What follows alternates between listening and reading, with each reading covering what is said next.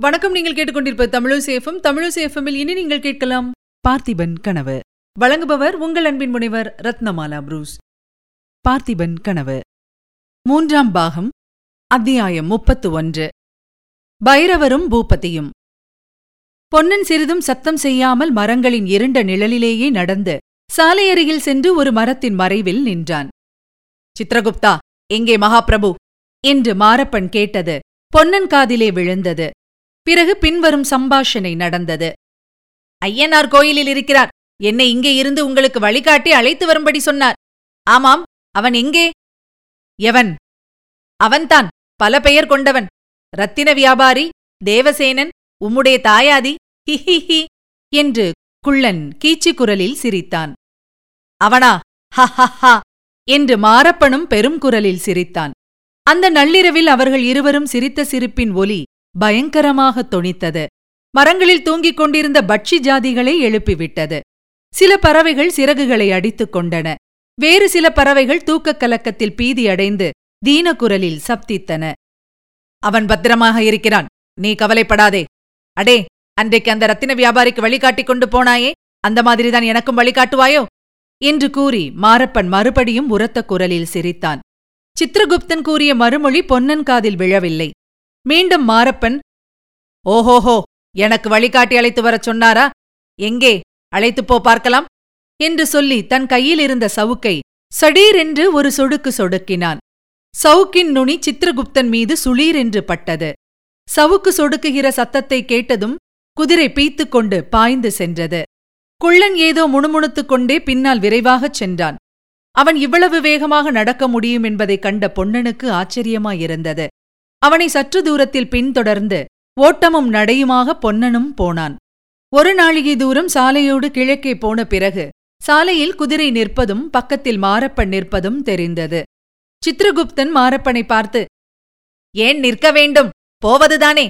என்று கேட்க ஏண்டா காட்டுப்பூனை இருட்டு ராஜாவாகிய நீ வழிகாட்டிதான் இனிமேல் போக வேண்டும் என்றான் மாரப்பன்.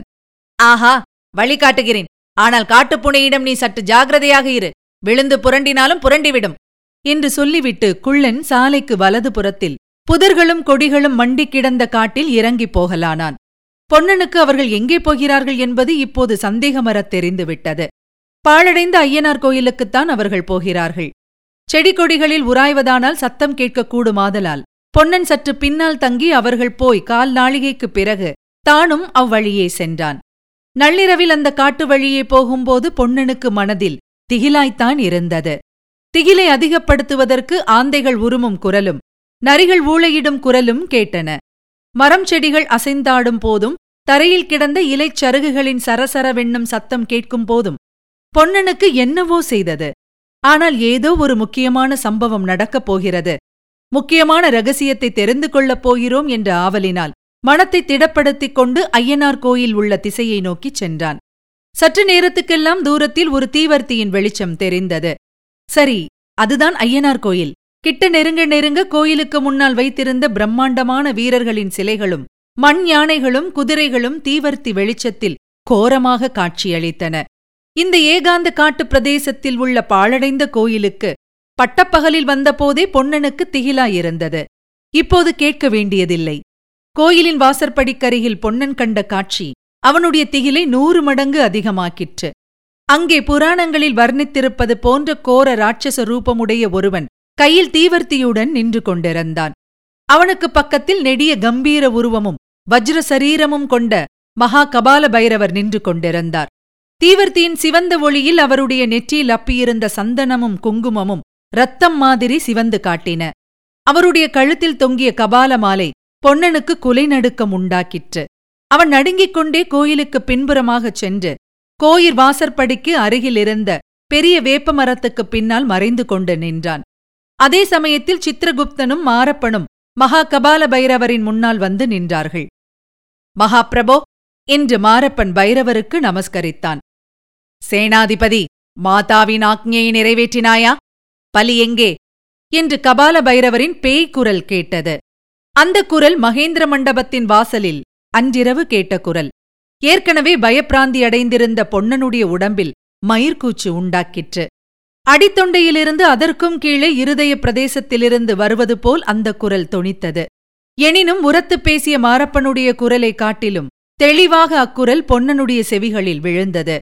கபால பைரவரின் கேள்விக்கு மாரப்பன் மகாபிரபோ பலி பத்திரமாயிருக்கிறது என்றான். எங்கே? ஏன் இவ்விடம் கொண்டு வரவில்லை? காளி மாதாவின் கட்டளையை உதாசீனம் செய்கிறாயா சேனாதிபதி? இல்லை இல்லை மகாபிரபோ. இன்று சாயங்காலம்தான் இளவரசனை கைப்பற்ற முடிந்தது. உடனே இவ்விடம் கொண்டு வருவதில் பல அபாயங்கள் இருக்கின்றன. பிரபோ அந்த ஓடக்காரன் இங்கேதான் இருக்கிறான். இதைக் கேட்டதும் மரத்தின் பின்னால் மறைந்து நின்ற பொன்னனுக்கு தூக்கி வாரி போட்டது. அவனுடைய அடிவயிறு மேலே நெஞ்சுக்கு வந்து விட்டது போல் இருந்தது. மாரப்ப பூபதியின் அடுத்த வார்த்தையினால் அவனுக்கு கொஞ்சம் தைரியம் பிறந்தது. அவனை கைப்பற்ற முடியவில்லை. சக்கரவர்த்தியின் மகள் குறுக்கே நின்று மறித்தாள் மகாபிரபோ குந்தவி தேவியும் இன்னும் இங்கேதான் இருக்கிறாள். இளவரசனை தப்புவிப்பதில் முனைந்திருக்கிறாள். ஆகையால் நாம் ரொம்பவும் ஜாகிரதையாக இருக்க வேண்டும். இல்லாவிட்டால் காரியம் கெட்டுப் போய்விடும். மகா கபால பைரவர் இப்போது ஒரு சிரிப்புச் சிரித்தார்.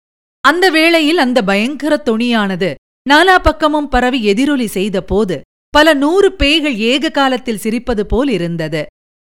சேனாதிபதி நீதானா பேசுகிறாய்? காளி மாதாவின் கட்டளையை நிறைவேற்ற பயப்படுகிறாயா? அதுவும் ஒரு பெண் பிள்ளைக்கும் ஒரு ஓடக்காரனுக்கும் பயந்தா? இல்லை சுவாமி இல்லை. நான் பயப்படுவதெல்லாம் காளிமாதாவின் கைங்கரியத்துக்கு பங்கம் வந்துவிடுமோ என்பதற்குத்தான். மகாபிரபு தாங்கள் எனக்கு இட்ட கட்டளையை எப்படியும் நிறைவேற்றுவேன். அமாவாசை என்று இரவுக்குள் பலியை கொண்டு வந்து சேர்ப்பேன். சேர்க்காவிட்டால் என்றது கபால பைரவரின் கடூரமான குரல். என்னையே மாதாவுக்கு பலியாக அர்ப்பணம் செய்வேன்.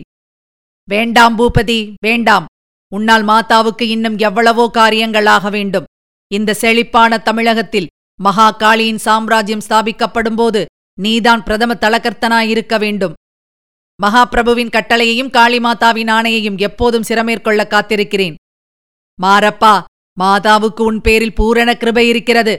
மேலும் மேலும் உனக்கு பெரிய பதவிகளை அளிக்கப் போகிறாள்.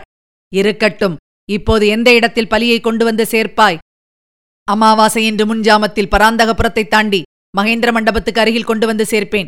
அங்கே சாலை வழியில் தங்களுடைய ஆட்களை அனுப்பி ஏற்றுக்கொள்ள வேண்டும். ஏன் அந்த வேலையை எனக்கு கொடுக்கிறாய்? மகாபிரபு இங்கே உள்ள ஆட்களிடம் எனக்கு முழு நம்பிக்கை இல்லை. சக்கரவர்த்தியின் கட்டளை பிரகாரம் இளவரசரை காஞ்சிக்கு அனுப்புவதாக சொல்லித்தான் அனுப்பப் போகிறேன். அவர்களைத் தொடர்ந்து சற்று பின்னால் நான் வருவேன். தங்களுடைய ஆட்கள் வந்து வழிமறித்து இளவரசரை கொண்டு போக வேண்டும். ஆனால் நான் அனுப்பும் ஆட்கள் அவ்வளவு அசகாய சூரர்களாயிருக்க மாட்டார்கள். தங்களுடைய திருநாமத்தை சொன்னால் உடனே கத்திகளை கீழே போட்டுவிட்டு நமஸ்கரிப்பார்கள். அப்படியே ஆகட்டும் சேனாதிபதி. ஆனால் ஜாகிரதை காளிமாதா அடுத்த அமாவாசை இரவில் அவசியம் பலியை எதிர்பார்த்துக் கொண்டிருக்கிறாள். இன்னொரு விஷயம் தெரிவிக்க வேண்டும் மகாபிரபோ. சீக்கிரம் சொல். பொழுது விடுவதற்குள் நான் ஆற்றைத் தாண்ட வேண்டும். இந்த ஓடக்கார பொன்னனை சில நாளாக காணவில்லை. அவன் மகாராணியை தேடிக் கொண்டிருக்கிறான் என்று தெரிந்தது. அவனைப் பற்றி அறிய நான் ஆள்விட்டிருந்தேன். நேற்றுத்தான் அவனைப் பற்றி தகவல் கிடைத்தது. பொன்னனும் இன்னொரு மனிதனும் குதிரை மேல் காட்டாற்றோடு கொல்லிமலை பக்கம் போனதாக என்னுடைய ஒற்றன் வந்து சொன்னான். ஓடக்காரன் இங்கே இருக்கிறான் என்றாயே? ஆமாம் இன்றைக்குத்தான் இங்கே வந்து சேர்ந்தான். அவ்வளவுதானே? பொன்னனுடன் போன இன்னொரு மனிதன் யார் தெரியுமா பிரபோ? யார்? தங்களுக்கும் எனக்கும் ஜென்ம விரோதிதான் என்ன? யார்? சீக்கிரம் சொல். பொய் ஜடாமுடி தரித்த அந்த போலி சிவனடியார்தான். இதை கேட்டதும் மகா கபால பைரவனின் முகத்தில் ஏற்பட்ட பயங்கரமான மாறுதலை பார்த்து பொன்னன் திகைத்துப் போனான். ஏற்கனவே கோரமாயிருந்த அந்த முகத்தில் இப்போது அளவில்லாத குரோதமும் பயமும் பகைமையும் தோன்றி விகாரப்படுத்தின. அதை பார்த்து ஐயோ! என்று பொன்னன் அலறிய குரல் நல்ல வேளையாக பயத்தின் மிகுதியால் அவன் தொண்டையிலேயே நின்றுவிட்டது. கபால பைரவரும் சித்திரகுப்தனும் மாரப்ப பூபதியும் அங்கிருந்து கிளம்பிச் சென்றார்கள். தீவர்த்தி பிடித்துக் கொண்டு நின்ற ராட்சதன் அவர்களுக்கெல்லாம் முன்னால் போனான். சற்று நேரத்துக்கெல்லாம் தீவர்த்தி வெளிச்சம் மறைந்தது. கீழ்வானத்திலே இளம்பிறை சந்திரன் உதயமாயிற்று. அவர்கள் போய் கொஞ்ச நேரத்துக்குப் பிறகுதான் பொன்னன் அங்கிருந்து கிளம்பினான். அவனுடைய உடம்பு மிகவும் தளர்ச்சி அடைந்திருந்தாலும் மனத்தில் ஒருவித உற்சாகம் ஏற்பட்டிருந்தது. விக்ரம மகாராஜாவை இந்த நரபலிக்காரர்களிடமிருந்து தப்புவிக்கும் வழி அவனுடைய மனத்தில் உதயமாகியிருந்தது மாரப்பனுடைய தந்திரம் இன்னதென்பது அவனுக்கு இப்போது ஒருவாறு புலப்பட்டது. இளவரசரை காஞ்சிக்கு அனுப்புவதில் பிரயோஜனமில்லை என்று மகா கபால பைரவரின் நரபலிக்கு அவரை அனுப்ப மாரப்பன் எண்ணியிருக்கிறான் ஆனால் தன் பேரில் குற்றம் ஏற்படாதபடி இந்த காரியத்தை தந்திரமாக செய்ய உத்தேசித்திருக்கிறான். அவனுடைய தந்திரத்துக்கு மாற்றுத் தந்திரம் செய்து விக்ரம மகாராஜாவை விடுவிக்க வேண்டும். விடுவித்து நேரே மாமல்லபுரம் துறைமுகத்துக்கு அழைத்துப் போக வேண்டும். குந்தவி தேவியின் உதவியைக் கொண்டு இந்த காரியத்தை செய்து முடிக்க வேண்டும். இவ்விதமெல்லாம் சிந்தித்துக் கொண்டு பல பலவென்று பொழுது விடியும் தருணத்தில் பொன்னன் தோணித்துறையை அடைந்தான். இதுவரை நீங்கள் கேட்டது அமரர் கல்கியின் பார்த்திபன் கனவு. வழங்கியவர் உங்கள் அன்பின் முனைவர் ரத்னமாலா புரூஸ். மீண்டும் அடுத்த அத்தியாயத்தில் சந்திக்கலாம். இணைந்திருங்கள் மகிழ்ந்திருங்கள். இது உங்கள் தமிழோசி எஃப்எம் இது எட்டு திக்கும் எதிரொலை கட்டம்.